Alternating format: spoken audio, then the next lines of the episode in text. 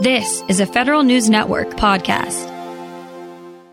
Federal News Network's open season hotline. Today's question My spouse wants to enroll under my family plan for 2022. What does he need to do to cancel his own current health plan? Any changes made during open season will take effect the first day of the first full pay period in January. You and your spouse should check the Enroll website at OPM for agency specific information or contact your respective human resources office for instructions on canceling or changing coverage. Check out our open season hotline. Head over to federalnewsnetwork.com and search open season hotline. You can post a question there or call 344 305 1500. That's 844 305 1500. Send us your questions. We'll read the answers daily at 7 past the hour here on the Federal Drive. It's been nearly two years since Congress directed the military services to appoint independent cyber advisors. The new offices went through some initial growing pains, but they're starting to find their footing within the DoD's vast bureaucracy now. For more, Federal News Network's Justin Doubleday. And Justin, give us the backstory on these cyber advisors. Why did Congress want them in the first place? Right. Well, the, the fiscal year 2020 NDAA actually directed the military services to appoint an, an individual to serve as the uh, the principal advisor to the Secretary of the Service on all cyber matters. And the law requires the position to be independent of other offices like the Chief Information Officer, and it's actually the equivalent of a three-star general officer so it's it's pretty high ranking. And essentially congress wanted these positions set up to make sure that the services were were paying attention to cybersecurity amid all the other things that they have to each individually worry about as as you know the army navy and the air force uh, respectively. And so these uh, these independent advisors each have been in place for about a year for each of the services but they're just now getting their feet underneath them as it takes quite a while to i guess to get to get things started uh, within the defense department. Uh, chris cleary he's principal cyber advisor for the navy and he's no stranger to the navy. He, he served in the service and, th- and then he was the chief information security officer before he was principal cyber advisor he spoke at the GovExec summit this week about uh, the challenges associated with standing up the new position there were a few bumps when the when the organizations were standing up it was something required by Congress. Nobody likes being told what to do necessarily. It was a new position. There were some challenges associated with getting the offices stood up. And each of the services responded a little bit different in the way that they adopted or, or embraced the principal cyber advisors within their services. And I think for the most part, we're beyond that. And now we're really getting into the, the, the, the functions of what it is we're supposed to be doing. And that's Chris Cleary, the Navy's cyber advisor. What exactly, Justin, are their responsibilities now? Well, they actually have pretty broad uh, authorities to oversee policies and programs that affect cyberspace within each of the services. So that that means they're looking at training and recruiting, acquisition of offensive and defensive cyber capabilities, the security of the services uh, industrial base, the, the contractors that that provide the services with with different things, the cybersecurity of, of both IT systems and weapon systems. So it's it's pretty broad portfolio there. The principal cyber advisors also have this interesting authority to actually certify the cyber budgets of each of the services. So around the time when the services are submitting their budgets up the chain at the Pentagon, these cyber advisors will actually look at the relevant cybersecurity portions of those budgets and, and certify as to whether they're adequate or not. And that doesn't mean that they can necessarily change them, but they'll tell their service secretary whether they think it's right or wrong. So Terry Mitchell, he's he's the Army's principal cyber advisor. He spoke at an event hosted by FCW earlier this fall, a little bit about w- what that budget authority really means. I wouldn't say they're really budget authorities as much as accountability to make sure that the money that we put into cyber is pushing us to the right when I met with the staffers, and you you know you kind of wonder why they created the PCA, it's really an ability to kind of push the services to look toward the future and say, okay, can I basically show the metrics of if I give you a dollar, do you get a do you get a dollar's worth of cyber? And that's Terry Mitchell, the principal cyber advisor for the Army. We are speaking with Federal News Network's Justin Doubleday. Now, these cyber advisors, Justin, also have a role in recruiting and training, also? That's right. You know, the way the military is set up, cyber forces, along with all other forces, are recruited and trained by the services and, and, then handed over to the combatant commands for actual operations. And so, in the case of cyber, the uh, the cyber mission force is is is recruited and trained through each of the services and then handed over to U.S. Cyber Command. And, and that force is expected to grow here in the coming years. It's currently comprised of about 133 teams and 6,200 personnel. The Pentagon is asking for more money eh, next year to to grow it by four teams. And the Pentagon is also reviewing its cyber strategy next year, and that could result in requirements for even more cyber forces down the road. Principal cyber advisors will kind of be key agents in ensuring the services are recruiting and retaining the right kind of cyber forces, putting the right amount of effort into doing that, and, and getting their recruiting and training requirements right on the cyber side of things. And what can we expect next? Well, as the services are putting together their budgets for fiscal year 2022, they're kind of in the end game of that now, and the, the Pentagon is kind of in the end game in, in, terms of putting together their budgets for fiscal year 2023. Um, you'll see them have a real crack uh, at actually reviewing and certifying the cybersecurity elements of those budgets here for for the first time. Uh, they'll have to report to both the service secretary and the Congress on res- the results of that review. And you'll see them try to ensure that each of the services, you know, despite their big differences culturally and mission wise, will be reading from the same sheet when it comes to cyberspace. Here's Chris Cleary again. Trying to make sure our functions stay aligned with each other. So, you know, whatever the Air Force decides to go do down the road, doesn't look completely different from the duties and responsibilities of the Navy or the Army. So there, so there is consistency of message, there is consistency of responsibilities. Because when you think cyber, a lot of it is common to all the services, like electricity almost, right? You know, it's common to everybody, particularly when you talk about enterprise IT systems. There's not a lot of difference between the Navy deploying one and the Air Force, the Army deploying another. That's Chris Cleary, Principal Cyber Advisor for the Navy. And as far as we know, they don't have CMMC responsibility yet, though, do they?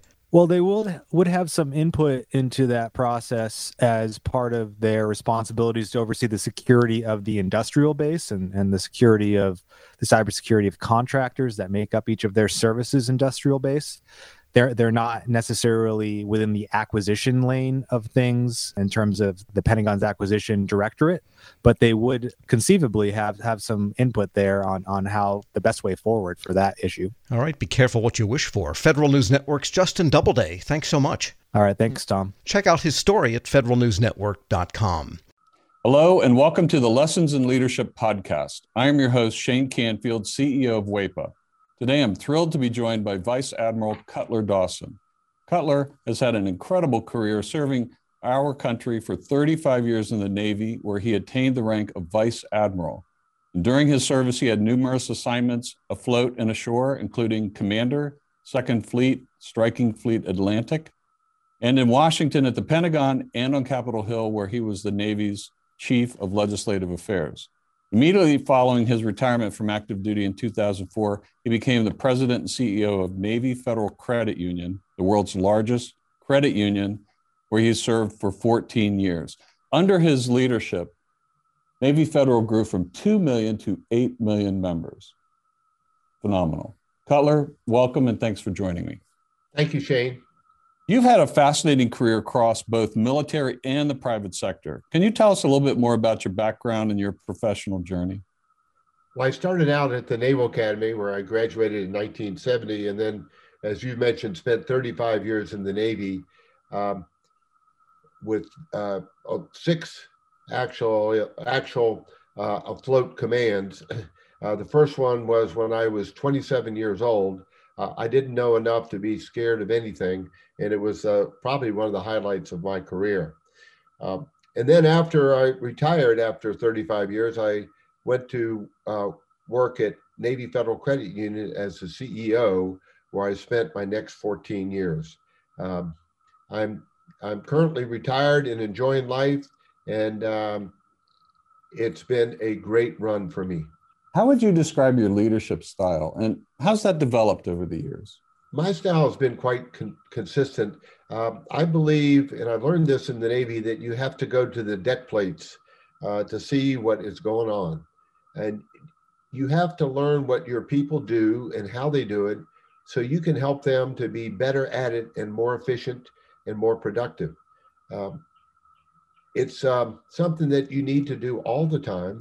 Um, I remember I used to tell folks that um, you don't want to retreat to your cabin and what I mean by that is um, the longer you're in a position, the less you think you have to get out and about.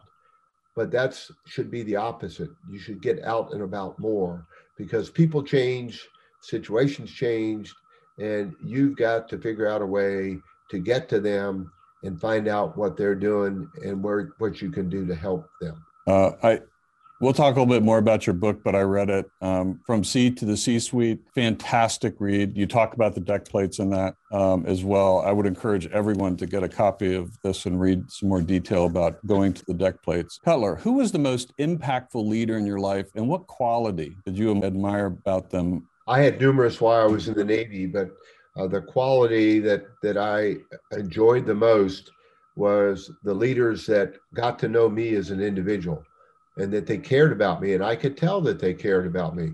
And they were not only my leaders, but they were my mentors. And um, I remember um, one particular one, Bill Schiffer, when I had my first assignment at the Pentagon. Um, I would go in to see him with my problem of the day. And I knew that he had numerous problems of his own, but he would stop and he would focus on me and he would make me feel like I was the most important person in his world. Um, and I, I tried to do that um, throughout my career. But really, it's about caring for your people. Cutler, in reading your book, there was a quote you used that you used to inspire those people that work for you. And it really got my attention. And it was, it was, you are the captain of your own ship. I wonder if you can talk a little bit about what that means and how it was useful to you and the leaders you were developing. Uh, absolutely. Um, what I mean by captain of your own ship, when you are the captain of a ship, sometimes you're in the middle of the ocean and you don't have anybody to turn to to make decisions. You don't have anybody to turn to ask, what should I do now? You have to be the captain of that ship. And I, I translated that um, into, let's say, Navy Federal's organization, where I would tell branch managers that I said, You are the captain of the ships of Navy Federal. You're the ones that are facing the, the members or customers, as others call them, every day. And you have to make decisions without a lot of guidance in some cases and without a lot of time. So be the captain of your own ship. Step up, uh, make decisions, uh, do what you think is right, and you never can go wrong. I think that is so important. And you have to give your people a little bit of latitude to take some risk as well, because there is risk for them in doing that and risk to your organization. That's right. And, and I mentioned that I, took command of my first ship uh, with five years in the Navy, and I was 27 years old. Well, my boss had 32 years in the Navy, and um, his his guidance to me when I first met him was, Cutler, you do the right thing and I'll back you up all the way. What a wonderful way to, to spend an assignment with uh, with backup and, and guidance like that. What, what great, great advice. Uh, it's clear leadership is a topic you're passionate about. You wrote the book we mentioned before, um, From Sea to C Suite. Can you tell us a little bit about that project? Yes. When I was at Navy Federal, I would tell sea stories uh, as parables to get my point across. And um, folks would tell me, Cutler, we like your stories. It gives us a picture of what you're trying to tell us. Now, what else are they going to say? They work for me, but uh, uh, I took it as a compliment, and it was. And my wife encouraged me to write a book, and I needed a co author to help me. And I found a lady named Taylor Kiland who was the perfect, perfect co author she turned in my stories into wonderful chapters um, that I'm very proud of. Where can listeners find a copy? Well, you can get it on Amazon, uh, and you can also uh, get it on the Naval Institute website. Uh, and I might add that um, any proceeds from the book, Navy Federal uses uh, to give to charity. Fantastic. Cutler, thank you very much. Really enjoyed your time and your lessons and in leadership and sharing with us your life story. And, and uh, I've learned a lot both from talking to you today and reading your book. And thank you very much for your time. It's my pleasure. And I, I, I would like to add one thing, if I could, Shane. Um, during my assignments in Washington, D.C., I gained the utmost respect for the civilians that work here every day. They're hardworking, they're dedicated, and they they have my eternal gratitude. Uh, I got to come and go from the Pentagon. They stayed every day and worked in Washington when I got to go out and um, enjoy being at sea. Perfect. Thank you. Yeah, we, WEPA serves civilian federal employees, but your comment is well taken because the interaction between the two is is continuous, it's nonstop, and it's critical. So uh, the career civil servants, as well as career military, uh, our country would not be where it is today without them. I totally agree, and and I can tell you from the U.S. Navy standpoint, uh, we couldn't operate like we do without them being the backbone of what we do. Thank you very much for your time today, Cutler, and to everyone listening to Lessons in Leadership podcast. We'll see you next time. Grab a 30-day free trial of Live by Live Plus, and you'll get unlimited skips, commercial-free music, and all of the podcasts and live streaming events you can handle. Visit livexlive.com slash podcast one to learn more and start your free trial.